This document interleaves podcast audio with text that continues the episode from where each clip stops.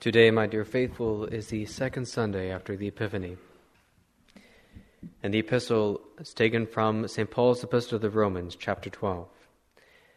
Brethren, we have different gifts, according to the grace that is given us, either prophecy to be used according to the rule of faith, or ministry in ministering, or he that teacheth in doctrine, he that exhorteth in exhorting, he that giveth with simplicity, he that ruleth with carefulness, he that showeth mercy with cheerfulness.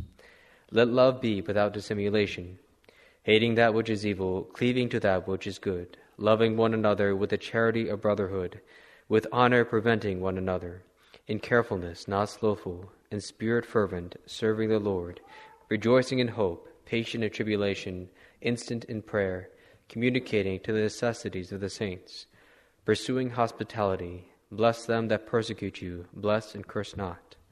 Rejoice with them that rejoice, weep with them that weep, being of one mind one towards another, not minding high things, but consenting to the humble. And the Holy Gospel. Taken from the Gospel of St. John, chapter 2. At that time there was a marriage in Cana of Galilee, and the mother of Jesus was there. And Jesus also was invited, and his disciples, to the marriage. And the wine failing, the mother of Jesus saith to him, They have no wine. And Jesus saith to her, Woman, what is it to me and to thee? My hour is not yet come. His mother saith to the waiters, Whatsoever he shall say to you, do ye. Now there were set there six water pots of stone, according to the manner of the purifying of the Jews, containing two or three measures apiece. Jesus saith to them, Fill the water pots with water. And they filled them up to the brim. And Jesus saith to them, Draw out now, and carry to the chief steward of the feast. And they carried it. And when the chief steward had tasted the water made wine, and knew not whence it was, but the waiters knew who had drawn the water, the chief steward calleth the bridegroom, and saith to him, Every man at first setteth forth good wine, and when men have drunk freely, then that which is worse but thou hast kept the good wine until now. This beginning of miracles did Jesus in Cana of Galilee, and he manifested his glory, and his disciples believed in him. Thus far the words of today's Holy Gospel.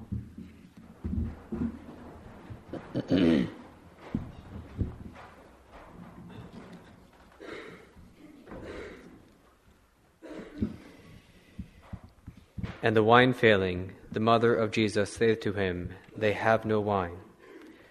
Words taken from the Gospel of today's Mass. the name of the Father, and of the Son, and of the Holy Ghost. Amen.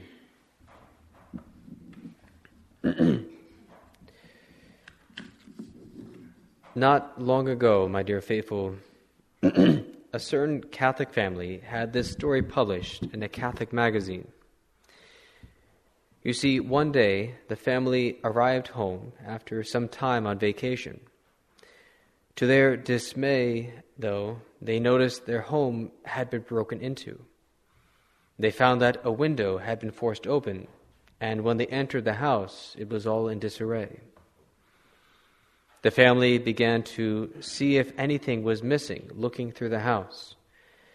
But they soon discovered on a table this note, which read Dear Sir, I broke into your house because I was leading the wrong kind of life.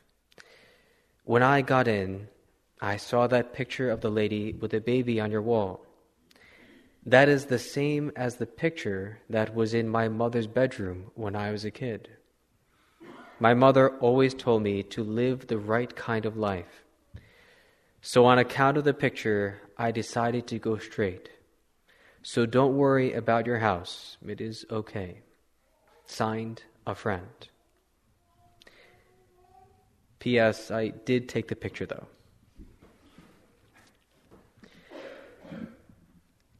Now, my dear faithful, in today's Gospel, we read the account of the wedding feast of Cana, at which our Lord worked his first public miracle.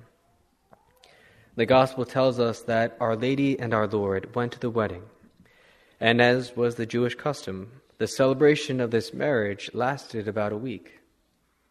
But in the course of the week, the wine ran out. Our Lady, having noticed the predicament of the young couple, interceded for them with her son. She knew he would not refuse help at her request. The couple didn't even ask Our Lady. They probably would not have even thought to. But in her motherly solicitude, Mary petitioned our Lord that he work his first public miracle by turning water into wine. And as the chief steward at the wedding said, it was very good wine. In fact, it was the best. And that was the beginning of our Lord's miracles and the beginning of his public life. what a wonderful lesson is contained in that gospel. We see that the couple invited Our Lady and our Lord into the wedding. And in turn, our Lord worked his first public miracle through the intercession of our Blessed Mother. Just as we will be blessed and protected if we invite our Lord and our Lady into our homes. Furthermore, in today's gospel, we are shown the power of Our Lady with her intercession with her Son. Our Lord worked his first public miracle precisely because of Mary's intercession. In fact, Our Lady's request made Jesus Christ anticipate his hour. You see, at first, our Lord responded to her request by letting her know that his hour had not yet come. That is, his hour to begin his public life. St. John Chrysostom explains it was as if our Lord said, My hour is not yet come because I propose to work my first miracle in Jerusalem. Nevertheless, at thy prayers, O my mother, I will change my purpose and will do it here in Cana of Galilee. In other words, God Almighty had a particular plan in view, but at Mary's wish, He changed that plan from all eternity, of course. Mary, knowing her son so well and full of loving confidence in him, she simply told the servants to do whatever our Lord told them to do. And because of Our Lady's confidence and her consideration of others, she won Jesus' heart. And thus Christ worked this first miracle to show us his love and respect for his mother Mary. As one holy priest says, to show us the greatness of her power over his divine heart, he grants her wish, and this miracle takes place.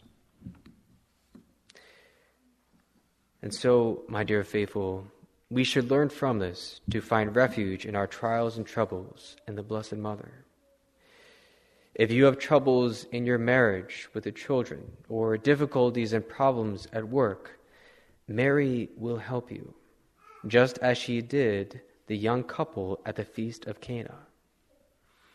She will even anticipate your needs, just as she did for them. Like a true mother, the Blessed Mother always looks out for her devoted and faithful children. And so, I encourage you, my dear faithful, to invite Our Lady and our Lord into your homes. They should, in fact, they must, occupy the first place in your homes. And that is why we promote the enthronement of the Sacred Heart to make Jesus the King and center of your family, and his mother Mary as the Queen. If you do this, they will constantly watch over you and your family as they did for the couple at the wedding feast. And as we saw in the story, even at times when we least expect it, they will intercede for you as the mere image of them changed the thief's heart, so they will protect you and your families if you confidently and always persevere in turning to them in all your needs.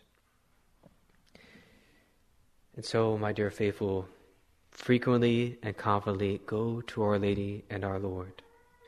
In all your troubles, no matter how great, if you go to the Immaculate Heart and the Sacred Heart, they will help you through.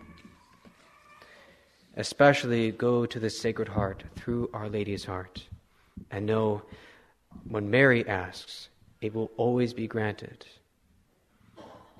As the holy religious Richard of St. Lawrence tells us, the eyes of Mary are the eyes of a mother, and a mother not only watches her child to prevent its falling, but when it has fallen, she reaches down to pick it up. May God bless you. In the name of the Father, and of the Son, and of the Holy Ghost. Amen.